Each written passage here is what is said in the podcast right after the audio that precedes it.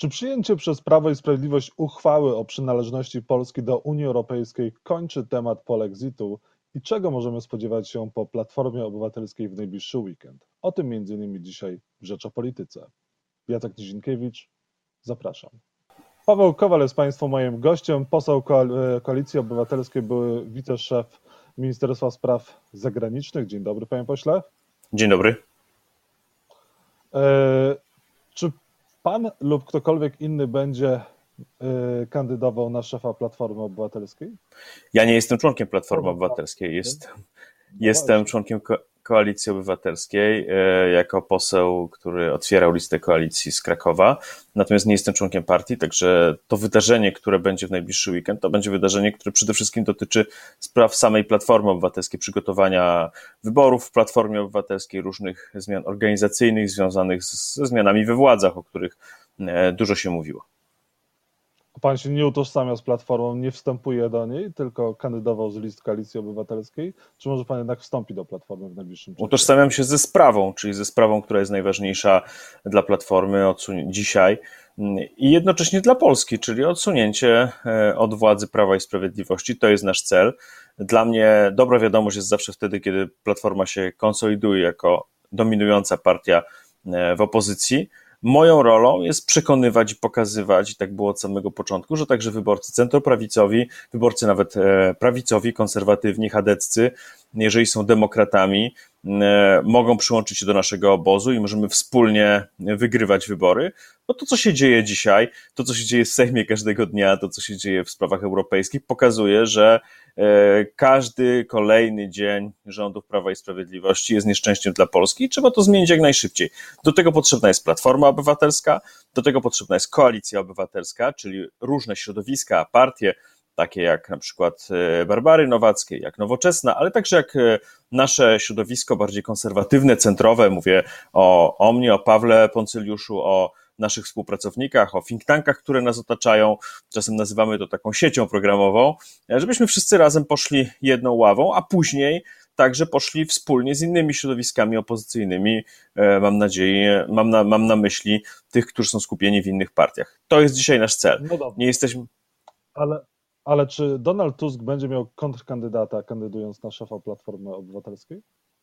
Będę z panem szczery i zachowam się całkowicie niestandardowo jak na polskiego polityka. Nie wiem. To jest wydarzenie Platformy Obywatelskiej yy, i życzę im dobrze. Chcę, żeby yy, ten proces, który widzimy od dwóch miesięcy, czyli w którym Donald Tusk yy, dał dużo życia Platformie, a także całej opozycji, Y, bo widać przecież te pozytywne zmiany zarówno w sondażach, jak i po prostu w życiu e, politycznym Polski, żeby im się to udało i na ile mogę to wspieram, natomiast o wewnętrznych sprawach staram się nie wypowiadać, a w tym wypadku no. nawet nie wiem. No to jeżeli pan się stara nie wypowiadać o wewnętrznych sprawach, to ja jeszcze popytam pana o te wewnętrzne sprawy. Czy, czy Tusk powinien mieć kontrkandydata? Czy to będzie tak jak w Prawie i Sprawiedliwości? Jest jeden wódz i nikt nawet e, nie ośmiela się e, postawić mu i kontrkandydować. Nie no, może mieć, ale ja naprawdę nie wiem. Y, chętnie bym panu wszystko opowiedział, proszę mnie dobrze zrozumieć. Nie, nie zajmowałem się tym. Gdyby mnie pan uprzedził, że będziemy o tym rozmawiali, to bym trochę popytał, powęszył i bym panu wszystko opowiedział. Mogę tak, możemy się tak mówić na przykład na za tydzień, a dzisiaj po prostu tego nie wiem. E, panie pośle, proszę powiedzieć, czy, czy te wystąpienia Mariana Banasia, których między innymi dzisiaj się e, spodziewamy, których, którego dzisiaj się spodziewamy, które e, słyszeliśmy w, ostatnim, w ostatnich dniach na temat nieprawidłowości w ministerstwach, na szczytach władzy, o, co one mówią nam o, o tym, jak funkcjonuje władza i co może też mówią o tym, jak funkcjonuje dzisiaj NIK? Czy NIK jest na wojnie z prawem i sprawiedliwością? To jest taka prywatna wojna i powinna nastąpić również zmiana na stanowisku szefa NIK?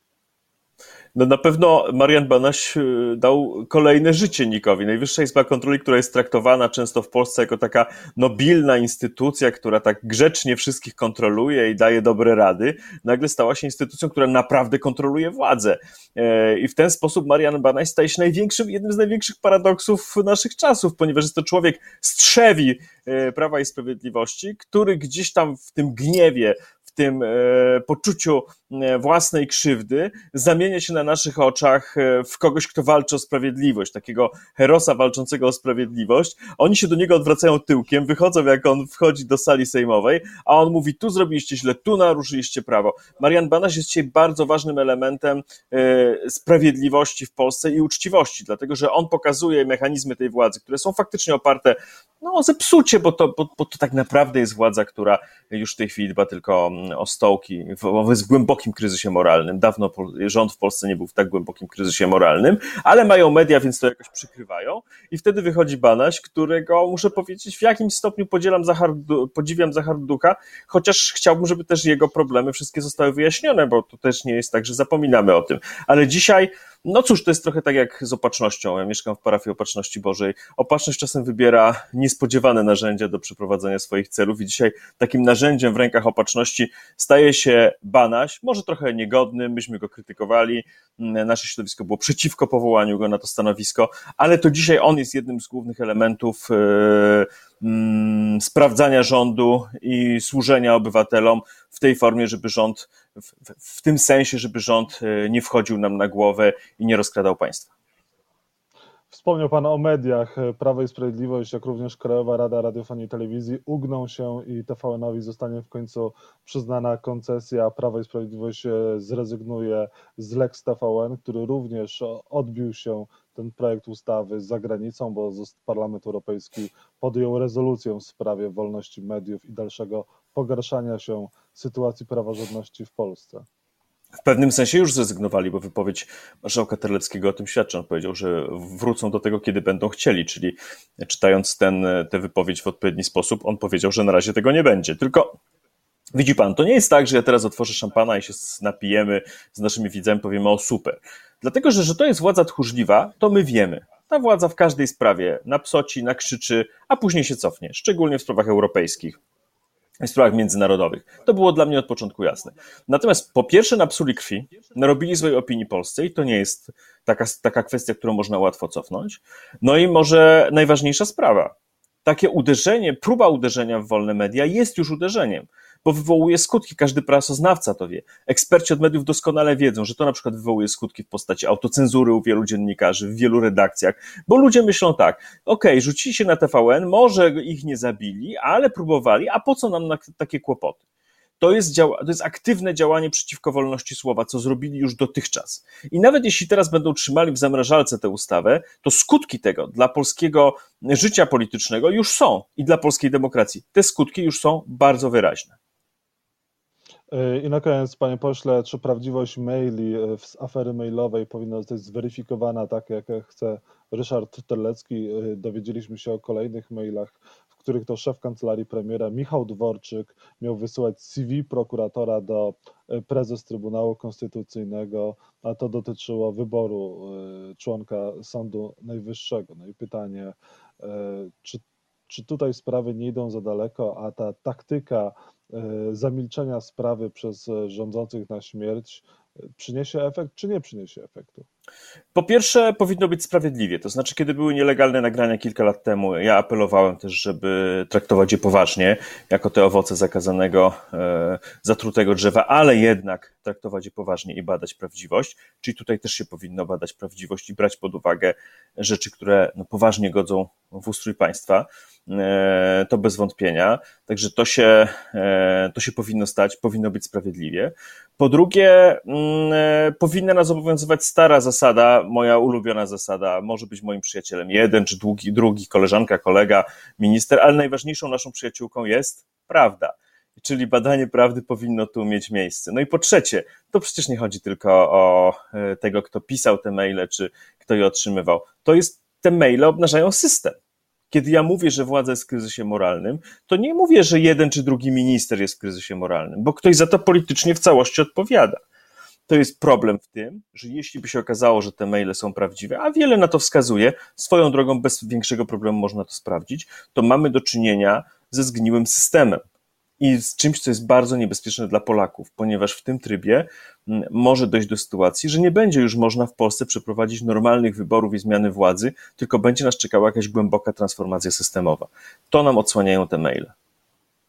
po tych mailach powinno dojść do dymisji, powinno dojść do zmiany premiera, szefa kancelarii e, premiera. Julia Przyłębska również powinna zostać odsunięta.